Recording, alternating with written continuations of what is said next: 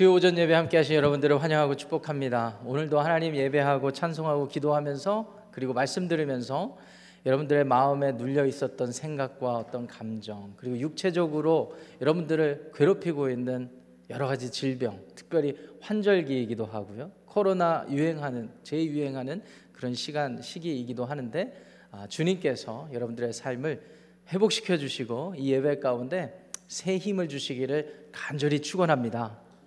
복음에는 그와 같은 능력이 있는 것입니다. 우리가 예수님을 우리 삶의 구주로 주인으로 영접한 순간부터는 하나님 나라의 통치가 이루어지는 것이거든요. 우리가 살고 있는 발붙이고 살고 있는 우리의 가정, 직장, 그리고 이웃과의 관계 이런 것들이 세상 사람들이 볼 때는 우리와 다름이 없다라고 생각할지 몰라도 우리 안에 내주하시는 성령께서 우리도 미처 깨닫지 못하는 그리고 우리도 우리가 노력해서 얻을 수 없는 그러한 기쁨과 소망을 날마다 채워 주시기 때문입니다.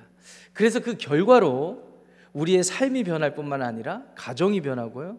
그리고 이웃이 변하고 우리로 말미암아 우리가 살고 있는 커뮤니티, 교회 모든 것들이 변화되어야 될 줄 믿습니다. 그와 같이 복음에는 능력이 있고 복음에는 확장성이 있기 때문입니다. 우리가 함께 계속해서 나누고 있는 수요일마다 나누고 있는 이 누가복음은요. 누가에 의해서 쓰여진 예수님의 이야기라고 할 수 있겠는데요. 하나님 나라의 복음의 확장이 어떤 식으로 이루어졌는지 그 역사가 담겨 있다고 할 수가 있겠습니다. 의사 출신이었던 누가는 누구보다도 빼어난 문체와 기록 기록 능력으로 우리에게 사실성이 많이 담긴 여러 가지 예수님에 대한 스토리를 남겨 주었습니다. 누가가 누가복음만 썼다고 생각하시면 안 됩니다. 누가복음에 이어서 어떤 책을 또 썼죠? 사도행전을 썼습니다. 그렇기 때문에 누가복음을 읽어 내려가면서 사도행전까지 읽으면 하나님 나라의 복음이 하나님 나라의 통치가 어떻게 이루어지고 이루어져 가고 있고 어떻게 우리 가운데 역사하고 있는지를 알게 되는 것입니다. 그런 면에서 누가복음의 참 흥미로운 특징 중에 하나는요. 다른 복음서와 다른 특징 중에 하나는요. 이 공간의 이동성에 있습니다. 예수님 1장 2장 누가복음 1장 2장을 보시면은 예수님의 탄생 기록을 소개를 하고 그리고 3장부터 9장까지는 예수님이 여러 사역들을 공생의 사역들을 소개를 하는데 그 주요 근거지가 갈릴리 지역입니다. 예수님의 고향 땅 갈릴리 가버나움 지역에서 어, 중심으로 이렇게 했습니다. 예루살렘 성에서 보면 그곳은 이방 땅과 마찬가지였어요. 접경 지역이었거든요.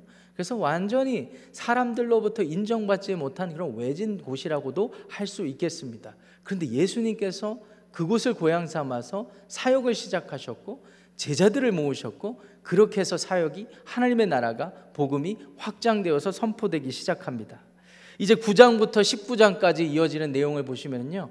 갈릴리 지역에서 이제 예루살렘 지역으로 내려오시면서 사마리아를 거치고 예루살렘 지역까지 이르는 많은 여행길 가운데 사람들을 만나서 사역하시는 내용들이 소개되어 있고요. 19장부터 24장까지의 내용을 보시면 이제 예루살렘에서 고난을 당하시고 십자가를 지시는 기사까지 이렇게 마무리되어 가고 있습니다. 그래서 공간적으로 정리를 해 보니까 예수님이 나사렛 고향 땅에서부터 사역이 시작하셔서 예루살렘 지역으로 내려오시면서 사역하시고 그리고 그곳에서 죽고 부활하신 사건을 기록했다고 할 수가 있겠습니다.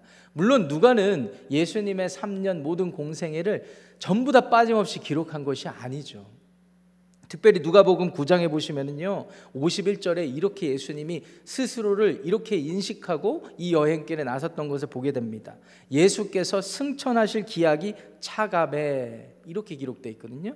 그리고 예루살렘을 향하여 올라가기로 굳게 결심하시고 한마디로 이제 예수님이 그 십자가를 지는 사명 그 끝에 부활하실 그 날을 직감을 하시고 이 여행을 시작하셨다라는 것입니다.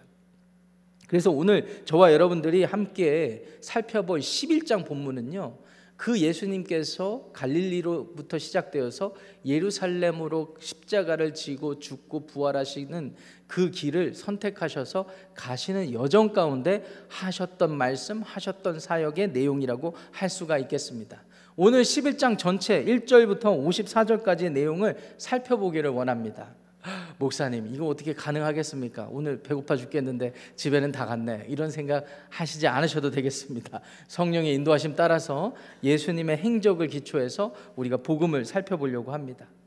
예수님께서 전했던 선포했던 복음은요. 이사야 선지자가 정확하게 외치고 선포했던 복음의 성취 그 자체였습니다. 가난한 자, 못 보는 자, 못 걷는 자, 그리고 억눌린 자들에게 하나님 나라의 통치가 임했다라는 복음을 선포하셨거든요. 그저 로마 제국으로부터 정치적인 자유, 군사적인 자유, 그리고 경제 경제적인 풍요로움만 바라는 게 아닙니다. 본질적으로 우리의 영이 새로워지는 하나님 나라의 통치, 하나님의 영 성령을 통하여서 우리의 삶이 다스려지고 하나님의 인도하심을 받는 새로운 삶의 지경으로 나아가는 그 하나님 나라의 복음, 하나님 나라의 통치를 선포했던 것이 선포하셨던 분이 예수 그리스도이셨습니다. 그래서 갈릴리 지역에만 해당하는 복음이 아닙니다.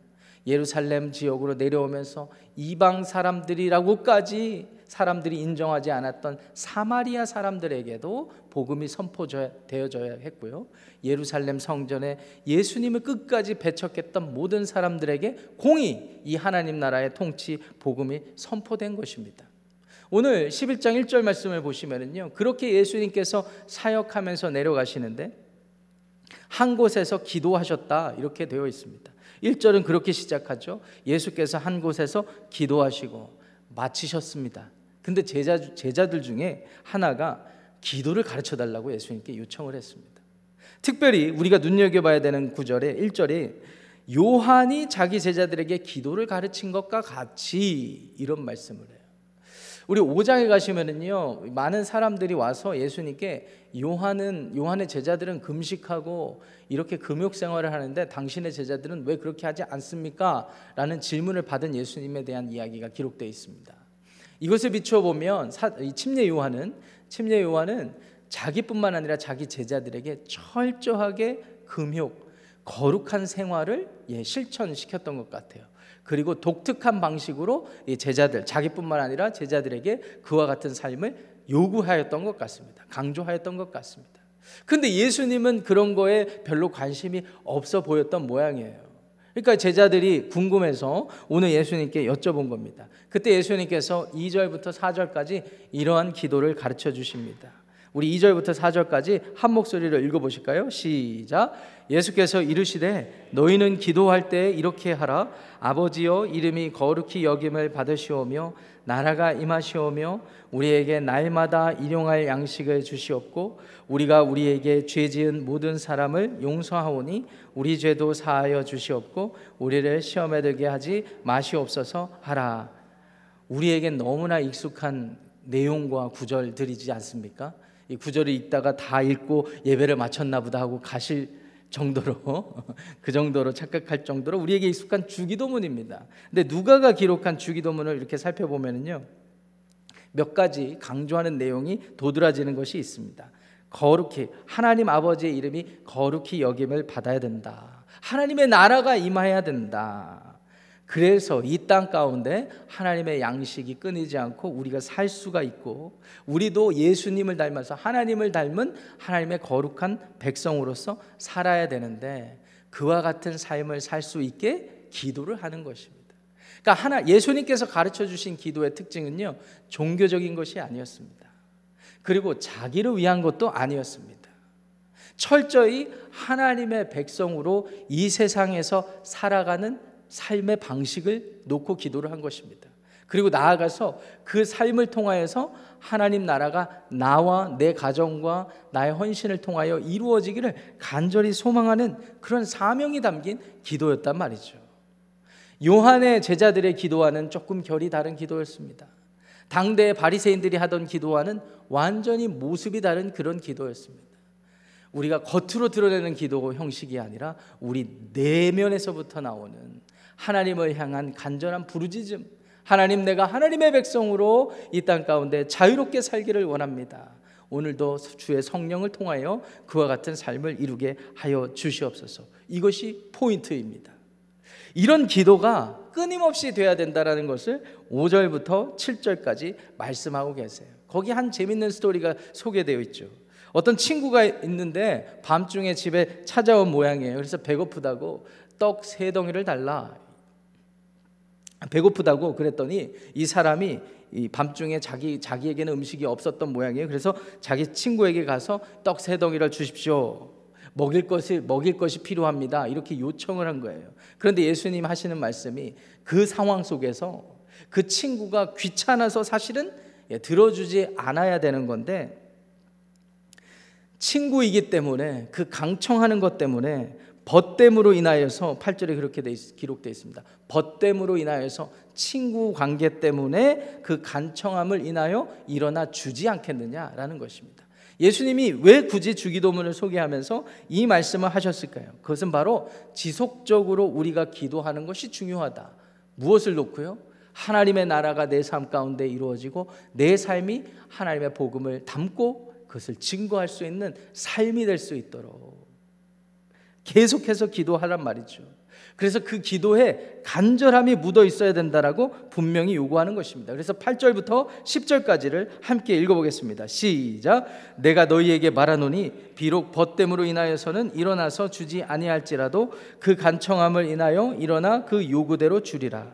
내가 또 너희에게 이르노니 구하라 그러면 너희에게 주실 것이요 찾으라 그러면 찾아낼 것이요 문을 두드리라 그러면 너희에게 열릴 것이니 구하는 이마나 받을 것이요 찾는 이는 찾아낼 것이요 두드리는 이에게는 열릴 것이니라 아멘. 목사님 이렇게 하나님의 뜻을 구하면서 하나님의 백성으로 살기 원하는 기도를 내가 계속하면 정말 어떤 일들이 일어납니까?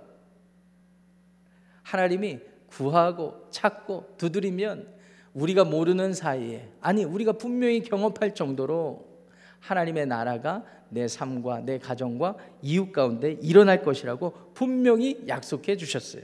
그래서 11절부터 13절까지의 내용도 참 재밌는 얘기를 소개하십니다. 예수님이 11절에 말씀하시기를 아들이 아버지한테 생선을 달라고 그러는데 생선 대신 뱀을 줄 아버지가 어디 있겠으며 알을 달라고 그러는데 정가를 주는 아버지가 어디 있겠냐라고 말씀하시는 거예요. 이 말씀은 조금 우리가 이해가 필요합니다. 이 생선 중에 아마 뱀과 같은 형상을 하고 있는 생선이 있지 않았을까라는 성경학자들의 견해가 있습니다. 그렇기 때문에 예수님께서 굳이 이런 비유를 하셨을 것이다. 겉모습이 비슷하여서 주기 싫어서 억지로 하시는 것이 아니라 정말 아버지로서 간절한 마음으로 강청하는 아들에게 다 주실 것이라는 것을 강조하는 비유입니다. 알도 마찬가지입니다. 이때 당시에 전갈이 우리는 전갈을 많이 못 보죠. 얼마 전에 전 멕시코 선교 가서 전갈 많이 봤거든요. 미국 땅에서 많이 못 봤었어요. 한국에서는 진해를 많이 봤습니다.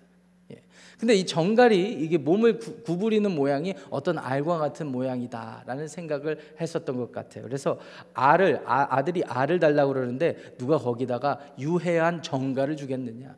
아, 이마만큼 하나님 아버지가 우리를 케어하신다라는 것을 강조하고 계신 겁니다.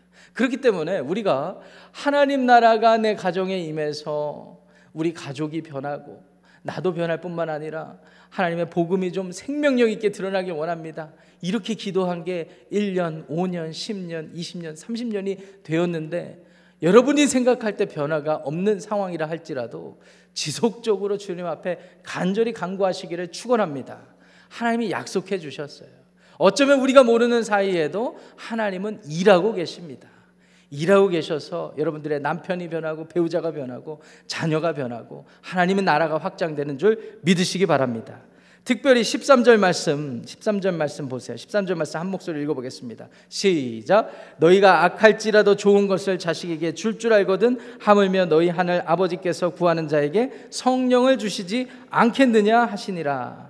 여기서 중요한 것은 하나님께서 아버지로서 우리에게 필요한 것, 좋은 것을 주실 텐데 가장 중요한 약속이 성령을 주시지 않겠느냐. 여러분 사도행전에 가시면 이 성령이 강림하지 않습니까? 강림하잖아요. 그래서 이 성령을 체험하고 성령이 내주하시는 모든 사람들은 굳이 세상적으로 알이 필요 없습니다. 생선이 필요 없습니다. 또 정갈이면 어떻습니까? 뱀이면 어떻습니까? 성령이 우리 안에 내주하심으로 말미암아 하나님 나라가 통치가 하나님 나라 통치가 가득한데 하나님이 함께 하시는 게 충분한데 그것으로 만족한 사람이 무엇을 더 바라겠습니까? 저와 여러분들에게 하나님이 부어 주신 가장 큰 축복이라고 함은 성령을 통하여서 우리가 지혜를 얻고 세상을 보는 안목을 깨달으며 그리고 이 세상 속에서 평안을 얻고 기쁨을 얻는 것입니다. 이것은 세상이 줄 수 없는 것입니다. 여러분 그것을 믿으십니까? 이것을 믿어야 우리 안에 그 능력이 비로소 드러나는 거예요. 아까 제가 분명히 말씀드렸습니다. 누가복음의 특징 중에 하나가 이 공간의 이동성이 있어요. 이것은 하나님 나라가 확장되는 어떤 경로와 순서라고 할 수도 있겠습니다. 사도행전으로 이어지면 어떻게 됩니까? 갈릴리에서 시작되어 사마리아, 예루살렘까지 내려온 예수님의 행적, 그래서 죽고 부활하신 사건이 사도행전에서는 죽고 부활하신 예루살렘으로부터 다시 역행하는 것을 보게 됩니다. 예루살렘으로부터 복음의 능력을 믿고 성령의 체험을 성령의 강림을 경험한 사람들이 어떻게 해요? 이제 예루살렘과 온 유대와 사마리아와 땅 끝까지 이르러서 주님의 증인이 된 것 아니겠습니까? 저와 여러분들이 너무 내 기도 제목, 내가 바라는 것들, 내가 바라는 삶의 결과만 놓고 기도하지 않기를 원합니다. 더 크게 기도하기를 원합니다. 우리 믿음의 스케일이 커졌으면 좋겠어요. 하나님 도대체 나의 삶을 어떻게 경영해 가시려고 하십니까? 내가 믿는 복음, 내가 체험한 예수님, 내, 나와 함께 하시는 성령께서 도대체 나의 어떤 모습을 어떤 말과 행동을 통하여서 내 가족을 변화시키시고 내 교회를 변화시키시고 내 이웃들에게 선한 영향력을 끼치시겠습니까? 이것을 놓고 기도하고 지속적으로 하나님의 능력을 강구한다면 굳이 우리가 원하는 모습이 아니라 할지라도 사도행전에 나타난 역사처럼 바울이 나중에 스페인까지 가게 되는 은혜를 우리도 누리게 되는 줄 믿으시기 바랍니다. 중요한 건 이제부터 중요한 건 그 믿음인 거예요. 우리 안에 그와 같은 역사가 일어나기를 원하는 믿음. 그 믿음 따라 기도도 하고 그 믿음 지키기 위해 하나님 말씀을 붙잡고 있는 건 아니겠습니까? 자, 그런데 재밌는 사건이 이어서 소개되죠. 14절부터 쭉 보시면은요. 예수님께서 귀신을 쫓아내시는 사건이 소개되어 있습니다. 그런데 그 귀신을 쫓아내는 사건을 본 사람들 중에 반응이 한 반응이 15절에 소개되어 있는데요. 15절에 이렇게 되어 있습니다. 그 중에 더러는 말하는데 그가 귀신의 왕 바알세부를 힘입어 귀신을 쫓아낸다. 이렇게 말을 하는 거예요. 이거는 불신앙의 표현입니다. 의심의 말입니다. 하나님의 아들 메시아 그리스도라는 것을 인정하지 않기 위한 의심의 생각과 말이라는 거예요. 바알세불이라는 것은 이때 당시 이스라엘 사람들, 유대 사람들이 말할 때 이 귀신의 왕자들, 그래서 한마디로 사탄을 총칭해서 말하는 표현이기도 했습니다. 이 바알세불로부터 예수님이 왔기 때문에 저, 저 일을 하는 것이다 라는 것이죠. 그래서 16절부터 18절까지 한번 같이 읽어보시겠습니다. 시작. 또 더러는 예수를 시험하여 하늘로부터 오는 표적을 구하니 예수께서 그들의 생각을 아시고 이르시되 스스로 분쟁하는 나라마다 황폐하여지며 스스로 분쟁하는 집은 무너지느니라. 너희 말이 내가 바알세부를 힘입어 귀신을 쫓아낸다 하니 만일 사탄이 스스로 분쟁하면 그의 나라가 어떻게 서겠느냐. 예수님을 귀신의 왕, 귀신의 동료라고 말했던 사람이 아닌 사람들 그런 사람들 중에는 당신이 바알세불로부터 온 귀신의 동료가 아니라면 어떤 표적을 보여달라 이렇게 또 요구를 했던 것 같아요. 이것도 불신앙의 표현이에요. 지금 눈앞에서 귀신이 떠나가는 이 역사가 지금 눈앞에 펼쳐졌는데 믿지 않기로 작정하니까 끝까지 믿지 않고 다른 말을 쏟아내고 있는 것입니다. 근데 예수님이 뭐라고 말씀하세요? 17절 18절의 말씀의 핵심은 그것입니다. 아니, 내가 바알세불로부터 비롯됐다 해보자. 어떻게 바알세불 이 귀신이 들어간 여자한테 귀신이 통치하려고 한 곳에 어떻게 또 다른 귀신이 가서 그곳을 그 귀신을 물리칠 수 있단 말인가? 이 나라가 분쟁하는 꼴을 어떻게 보여줄 수 있단 말이냐라고 말씀하시는 거예요. 상당히 논리적인 말씀 아닙니까? 같은 나라 동료와 같은 나라 백성 왕의 그 권세들이 어떻게 한 공간에서 맞설 수 있겠느냐라는 말씀을 도전하는 것입니다. 그러면서 20절, 20, 20절부터 23절까지의 말씀을 또 읽어 보겠습니다. 오늘은요, 저희가 말씀 봉독을 스킵한 이유가 이렇게 한 절 한 절씩 읽기 위함입니다. 여러분들이 양해해 주시기 부탁드립니다. 20절부터 23절까지 한 목소리로 읽겠습니다. 시작. 그러나 내가 만일 하나님의 손을 힘입어 귀신을 쫓아낸다면 하나님의 나라가 이미 너희에게 임하였느니라. 강한 자가 무장을 하고 자기 집을 지킬 때에는 그 소유가 안전하되 더 강한 자가 와서 그를 굴복시킬 때에는 그가 믿던 무장을 빼앗고 그의 재물을 나누느니라. 나와 함께하지 아니하는 자는 나를 반대하는 자요 나와 함께 모으지 아니하는 자는 해치는 자니라. 이 예수님의 말씀이 참 재밌습니다. 20절, 21절 말씀에 예수님의 말씀의 포인트는 이거예요. 하나님의 나라는 나를 통해서 이루어지는데 이 땅의 영으로 사탄의 영으로 하나님을 대적하게 하는 영이 꽉 잡고 있는 이 세상 가운데 내가 메시아 그리스도로 와서 하나님의 통치가 이루어지게 하여 그들을 쫓아내는 것입니다. 더 강하니 여기 표현이 더 강한 자가 자기 무장을 하고 온다라는 거예요. 예수님은 귀신을 쫓아내는 사탄의 영을, 영을 쫓아내는 능력이 있으심을 믿으시기 바랍니다. 그래서 우리가 영으로 기도할 때 하나님 내 생각과 감정을 지배하는 세상 생각들, 유혹들, 그리고 나로 하여금 하나님으로부터 멀어지게 하는 잘못된 생각들을 하게 되는 사탄의 모든 생각과 감정들을 물리쳐 주시옵소서. 예수님의 이름으로 물리쳐 주시옵소서. 아멘, 아멘, 아멘. 이렇게 하며 부르짖고 기도하면 하나님께서 예수 그리스도의 이름을 통해 기도하는 우리에게 평안을 주시고 자유함을 주시는 겁니다. 할렐루야. 아멘이십니까? 예. 근데 22절, 23절 말씀이 또 재밌어요. 이 말씀은 우리에게 해당하는 것입니다. 22절 말씀 보시니까 더 강한 자 예수님이죠. 그가 와서 사탄을 굴복시킬 때에 그가 믿던 무장을 빼앗고 그의 재물을 나눈다. 그의 재물은 사탄의 재물이죠. 사탄의 재물은 이 본문에서 누구겠습니까? 벙어리였던 귀신 들렸던 벙어리로 만들, 만드는 귀신 들렸던 사람이라고 할 수가 있겠습니다. 예수님이 사역하시는 당대에 사탄과 귀신의 노예가 되어서 죄의 노예가 되어서 꽉 눌려 있던 사람들 예수님의 통치로 말미암아 다 자유하게 됐는데 이제 그 재물을 나누는 거예요. 이것을 믿는 사람들, 그래서 예수님의 제자가 된 사람들, 하나님 나라가 확장되는데 참여한 모든 사람들, 이 사람들과 이 열매와 재물을 나누는 거예요. 그런데 문제는 23절에 나와 함께 하지 않는 자들, 믿지 않는 자들, 이런 사람들은 예루살렘 성전에 떡 앉아서 제사장의 역할을 한들 오늘 교회에 와서 예배를 아무리 열심히 드리고 기도를 한다 한들 그 믿음이 없고 그 믿음이 내 삶과 나의 가정과 교회와 이웃 가운데 나타나는 삶이 없다면 결국은 어떤 사람이라고요? 해치는 자예요. 해치는 자. 해치는 자가 되는 것입니다. 여러분 신앙생활은 영적인 전쟁인 것을 기억하시기를 바랍니다. 저도 이것을 잊어버릴 때가 얼마나 많은지 몰라요. 무식 중에 그냥 이 세상에 노출되다 보면 하나님 나라의 원칙과 기준이 어느 정도 타협되어 그 다음부터는 나도 모르게 하나님 나라의 통치보다는 이 세상의 통치를 따라가는 때가 얼마나 많은지 모릅니다.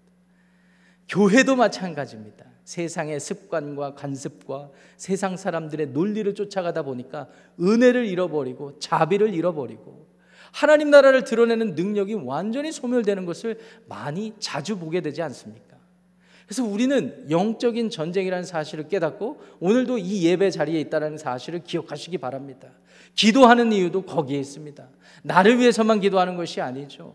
나를 통해서 이 교회가 우리 가정이 우리 나라가 이 민족들이 하나님께서 지키시는 통치하시는 그 나라가 되기를 위해서 기도하는 것입니다. 그렇게 하면 우리를 통해서 우리의 기도를 통하여서 또 다른 사도행전의 역사가 일어날 줄 믿습니다. 그래서 27절, 28절 말씀 보세요.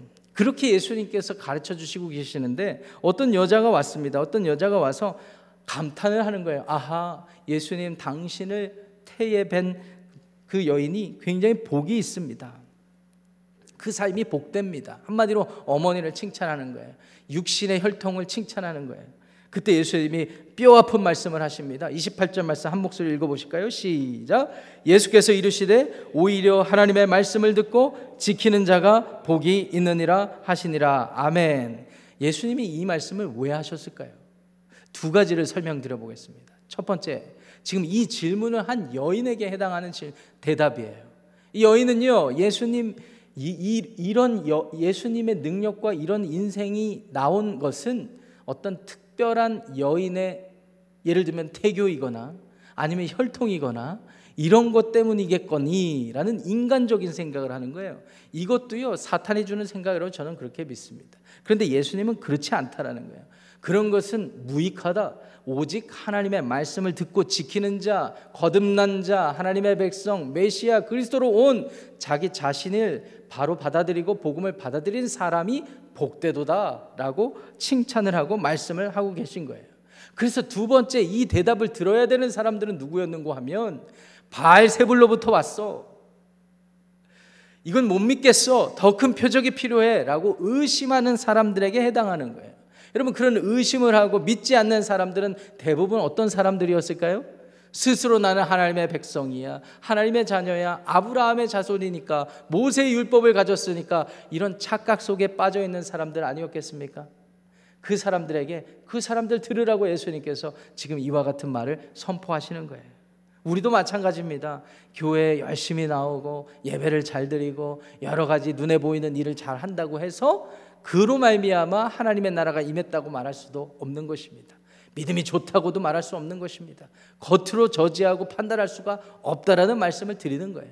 무엇보다도 우리의 내면이 성령으로 말미암아 변화되고 하나님의 말씀을 듣고 지키는 삶, 이 삶이 구원받은 삶이라는 사실을 믿으시기 바랍니다. 자, 그래서 19, 29절부터 36절까지의 내용도 참 재밌습니다. 자, 표적을 구하는 사람들이 있었죠? 그래서 예수님이 이런 말씀을 하십니다. 내가 너희들의 표적을 구하냐? 요나의 표적밖에는 보일 표적이 없다라고 말씀을 하십니다. 그러면서 요나가 니누의 사람들에게 표적이 된것 같이 인자가 이 세대에도 마찬가지다. 31절에도 심판 때의 남방 여왕 우리가 요새 열왕기상 묵상하고 있지 않습니까? 이 스바의 여왕이 솔로몬을 찾아서 찾아와서 하나님을 인정하고 그 말을 들었던 그 사건을 기록하면서 요나와 스바 여왕을 비추어 이것이 표적이다. 내가 이것보다 더 큰 이다. 더 큰 표적을 보이겠다라는 말씀을 하고 거예요. 이 말씀은 어떤 의미일까요? 하나님의 백성 아브라함의 자손 모세 율법을 가졌다고 예수 그리스도를 인식하지 않고 믿지 않으려고 하는 사람들에게 꾸짖음을 주시는 겁니다. 요나가 이방 민족이었던 니누의 사람들에게 가서 회개를 촉구했을 때 그 사람들이 요나의 예상과 달리 이방 민족이었는데 이스라엘 사람들이 인정하지 못하는 대적자들이었는데도 불구하고 회개했다는 기록이 있습니다. 스바 여왕은요 예루살렘 주변 이스라엘 주변에 속한 민족도 아닌데 저 멀리 남방에 사는 이방 여인인데 와가지고 그 솔로몬의 삶을 보고 하나님을 인정한 역사가 일어나는 거예요. 예수님의 십자가는요, 아브라함의 자손에게만 해당하는 것이 아닙니다. 모세 율법을 잘 지키는 사람, 행위를 잘 선한 행위를 하는 사람들에게만 해당하는 것이 아닙니다. 예수 그리스도가 나를 위해서 죽으시고 나를 위해서 다시 사셨다는 사실, 그래서 내가 그분을 믿고 영접해서 새로운 삶을 살아야 되겠다라고 믿고 영접한 사람들의 삶 가운데 그것이 유대인이든 사마리아인이든 한국 사람이든 미국 사람이든 어느 세대에 어느 시대에 속한 사람이든 상관없이 믿음을 가진 사람들을 구원하시는 능력이 있음을 기억하시기를 바랍니다. 예수님께서 그 말씀 하고 계시는 거예요. 그래서 34절부터 36절이 중요한데 한 목소리로 이 말씀도 읽어보겠습니다. 시작. 내 몸의 등불은 눈이라. 네 눈이 성하면 온 몸이 밝을 것이요 만일 나쁘면 네 몸도 어두우리라. 그러므로 내 속에 있는 빛이 어둡지 아니한가 보라. 네 온몸이 밝아 조금도 어두운 데가 없으면 등불의 빛이 너를 비출 때와 같이 온전히 밝으리라 하시니라. 여기 몸의 등불과 눈이 비유로 등장을 합니다. 한마디로 우리의 눈이 밝아져야 우리의 삶이 변화된다라는 말과 같습니다. 지금 아브라함의 자손 모세 율법을 행하는 사람들 그래서 거룩한 사람이라고 착각하는 사람들의 입장에서 한번 생각해 보세요. 눈이 열리지 않으니까 예수님을 인정하지 못하는 것입니다. 예수님이 지금 여러 가지 기적을 나타내 보여주셔도 인정할 수가 없는 거예요. 그래서 예수님께서 촉구하는 겁니다. 눈이 성해야 된다. 그래야 삶이 변화되는 것이고 하나님 나라가 통치가 이루어져서 사도행전에 나타나는 역사까지 이루어지게 되는 것입니다. 오늘 저와 여러분들에게도 마찬가지라고 생각이 들어요. 우리의 눈이 열려야 되는 것입니다. 우리가 흔히 말하는 영의 눈이 열려야 되는 것입니다. 그 영의 눈이 열리면 우리가 살고 있는 이 시대를 분별할 수 있는 지혜가 생기게 되거든요. 그리고 주님 오시는 그날을 바라보게 되는 것입니다. 가정 안에서도 영의 눈이 열리면 우리가 무엇이 잘못되었는지, 교회 안에서도 어떻게 해야 되는지 이런 지혜를 얻게 될 줄 믿습니다. 우리의 눈이 밝아져야 되는 것입니다. 자, 이제 37절부터 마지막 54절까지의 긴 내용을 통하여서 우리는 마지막 우리의 적용점들을 생각해 보게 됩니다. 이제 바리새인들이 와요. 바리새인들이 와서 예수님께 식사를 초대를 합니다. 그런데 식사 초대해서 유대인의 정결 예식에 따라서 손을 씻지 아니하시는 예수님을 고발하는 내용이 등장을 하죠. 근데 예수님께서 고발하, 고발하는 바리새인들을 그냥 넘어가실 수도 있었을 텐데 굳이 이런 말씀을 하시는 걸 보게 됩니다. 39절부터 41절까지의 말씀을 한 목소리로 읽겠습니다. 시작. 주께서 이르시되 너희 바리새인은 지금 잔과 대접의 겉은 깨끗이 하나 너희 속에는 탐욕과 악독이 가득하도다. 어리석은 자들아 겉을 만드시니가 속도 만들지 아니하셨느냐? 그러나 그 안에 있는 것으로 구제하라. 그리하면 모든 것이 너희에게 깨끗하리라. 바리새인들이 뭐 그렇게 잘못했습니까? 바리새인들이 제 안에 손 씻자고 한 얘기가 손 왜 안 씻냐고 한 얘기가 크게 잘못됐다고 생각하십니까? 근데 예수님은 그 마음의 동기를 꿰뚫은 분이시잖아요.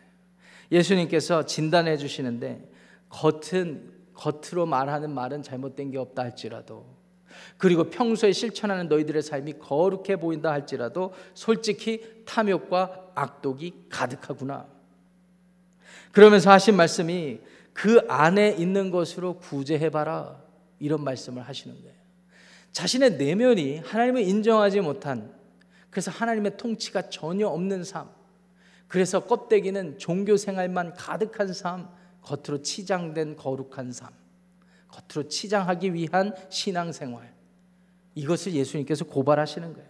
탐욕과 악독이 가득하구나. 이런 사람들이 회당에 오고 성전에 오고 제사를 숱하게 드린다 한들 어떤 효력이 나타나겠습니까? 어떤 열매가 나타나겠습니까? 그러면서 예수님께서 유명한 저주의 말씀들을 해 나가시지 않 습니까? 화 있을진저 이런 사람들은 화 있을진저 그래서 42절도 유명하잖아요. 너희가 박하와 운양과 모든 채소의 11조는 드리면서 마음의 내면에 하나님을 인정하지 않는 하나님의 통치가 없는 삶이니까 공의롭지도 않고 않고 여러 가지 하나님이 기뻐하시는 가치들은 소홀히 여기는 모습. 이런 삶의 모습. 작은 거에 종교적인 거에는 목숨을 걸면서 진 정작 자신의 삶이 하나님을 향하고 있지 않은 것들을 계속해서 고발하는 것입니다. 그래서 눈여겨봐야 되는 구절 중에 44절 말씀도 있어요.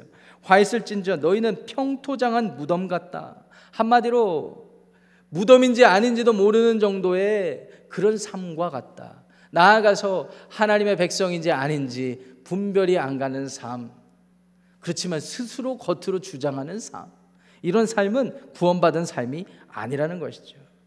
46절 말씀 읽어보겠습니다. 시작. 이르시되 화 있을진저 또 너 율법 교사여 지기 어려운 짐을 사람에게 지우고 너희는 한 손가락도 이 짐에 되지 않는도다.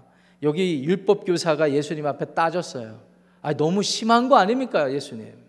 선생님 이렇게 말씀하시니 우리까지 모욕하심이니이다. 우리가 뭐가 됩니까 이 사람들 앞에서? 근데 예수님께서 뭐라 그래요? 너희들이 더 잘못했다. 자기도 짐을 지지 못하는 그 어려운 짐을 자꾸 다른 사람들에게 지고 있다. 여러분, 우리가 몸담고 있는 교회와 이 시대에 존재하는 모든 교회가 반드시 새겨들어야 되는 주님의 말씀이라고 생각합니다. 거룩한 삶, 구원받는 삶을 강조하면서 자꾸 하나님의 통치보다 하나님의 통치보다 내면에서 이루어지는 성령의 역사보다는 겉으로 드러나는 세상 구원, 사회 구원 이게 잘못된 것은 아니지만 한쪽으로 치중돼 가지고 마치 그렇게 해야 하나님 나라가 진정으로 이루어지는 것처럼 하게 되면 나타나는 결과에 따라 좌절하고 낙망하는 일들이 계속 일어나거든요. 또 우리에게 남는 것은 뭐냐면 종교적인 열심밖에 없는 거예요. 그러니까 또 좌절하는 겁니다. 우리의 개인의 삶 가운데. 주님께서 경고하시는 것입니다. 그러면서 이들에게 50절부터 52절까지 놀라운 경고를 하시는데 이 말씀 9절 읽고 말씀 마무리 지어 보겠습니다. 50절 52절 시작. 창세 이후로 흘린 모든 선지자의 피를 이 세대가 담당하되 곧 아벨의 피로부터 제단과 성전 사이에서 죽임을 당한 사가랴의 피까지 하리라. 내가 너희에게 이르노니 과연 이 세대가 담당하리라. 화 있을진저 너희 율법 교사여 너희가 지식의 열쇠를 가져가서 너희도 들어가지 않고 또 들어가고자 하는 자도 막았느니라 하시니라. 이 말씀은 정말 저주의 말씀입니다. 아벨의 피, 억울한 피입니다. 예수님 당대 이전이라고 보여지는데 죽임을 당한, 억울하게 죽임당한, 성전에서 죽임당한 사가랴의 피, 억울한 죽음, 이 세대가 다 담당해야 된다. 지금. 모든 책임을 지금 예수님 당대에 이렇게 도전하는 잘못된 율법 교사와 바리새인들 믿지 않는 모든 사람들에게 다 담당하시는 것입니다. 예수님께서 왜 이 말씀하셨을까요? 이 억울한 피로 말미암아 예수님께서 십자가를 지시고 이들 때문에 어리석은 이들 때문에 무익한 종교 생활에 빠져 있는 생명력 없는 이 하나님의 자녀라고 착각하는 사람들 때문에 불신앙 때문에 예수님께서 십자가를 지시고 그곳에서 죽으시고 부활하시는 이것을 예고하신 것입니다. 그래서 11장 전체를 우리가 다시 한번 정리를 해볼 필요가 있겠죠. 11장 1절부터 54절까지 굉장히 길었는데 여기까지 오는데 30분 걸렸습니다. 그냥 이렇게 해보고 싶었습니다, 여러분. 성경 말씀 묵상하는데 예수님의 마음, 예수님의 행적 가운데 하나님의 마음을 여러분들과 나눠보고 싶었습니다. 오늘 본문은 기도로부터 시작했습니다. 기도의 핵심은 하나님, 하나님이 살아계시고 하나님 나라가 내 삶 가운데 이루어졌습니다. 그 삶을 살도록 나에게 지혜도 주시고 시험에 들지 않도록 해주시고 그 삶을 살아가는데 필요한 모든 쓸 것을 채워 주십시오. 이렇게 기도하면서 하나님 나라가 시작되는 거예요. 그렇게 해서 확장되어 가는데 영적인 싸움이 이루어지는데 그것도 인식하지 못하고 불신앙, 불신앙에 빠지지 않기를 원합니다. 나아가서 그 일들이 이루어가는 데 있어서 주변에 많은 믿지 않는 사람들이 우리를 유혹하고 도전한다 할지라도 오히려 그들에게 예수님처럼 바르게 분별하여서 복음을 선포하고 복음을 드러내는 저와 여러분들의 삶이 되시기를 간절히 축원합니다. 그래서 우리가 오늘 이 자리에 있고 말씀을 듣고 기도하는 것입니다. 오늘 누가복음 11장 긴 구절들을 살피면서 여러분들은 어떠한 생각을 하셨나요? 제가 서론에 말씀드렸다시피 이 누가의 초점은요. 한 사람이 변화되어서 가족이 변화되고 제자들이 생기고 그래서 크고 작은 걸 떠나서 영토의 크고 작음을 떠나서 세상적으로 화려함과 비천함을 떠나서 하나님의 통치가 이루어지는 것을 통하여 나라가 확장되는 것에 주목했다고 말씀을 드렸습니다. 그래서 갈릴리로부터 시작돼서 예루살렘, 사마리아, 예루살렘으로 시작된 그 예수님의 고난의 길이 십자가 상에서 성취되고 그것을 믿고 따르는 자들을 통하여서 예루살렘과 유대와 사마리아 땅 끝까지 이르러 주님의 복음이 하나님의 나라의 통치가 성취되고 나타나야 될 줄 믿습니다. 저와 여러분들의 가정에서부터 시작되기를 원합니다. 우리 교회에서부터 그것들이 시작되기를 원합니다. 기도하겠습니다.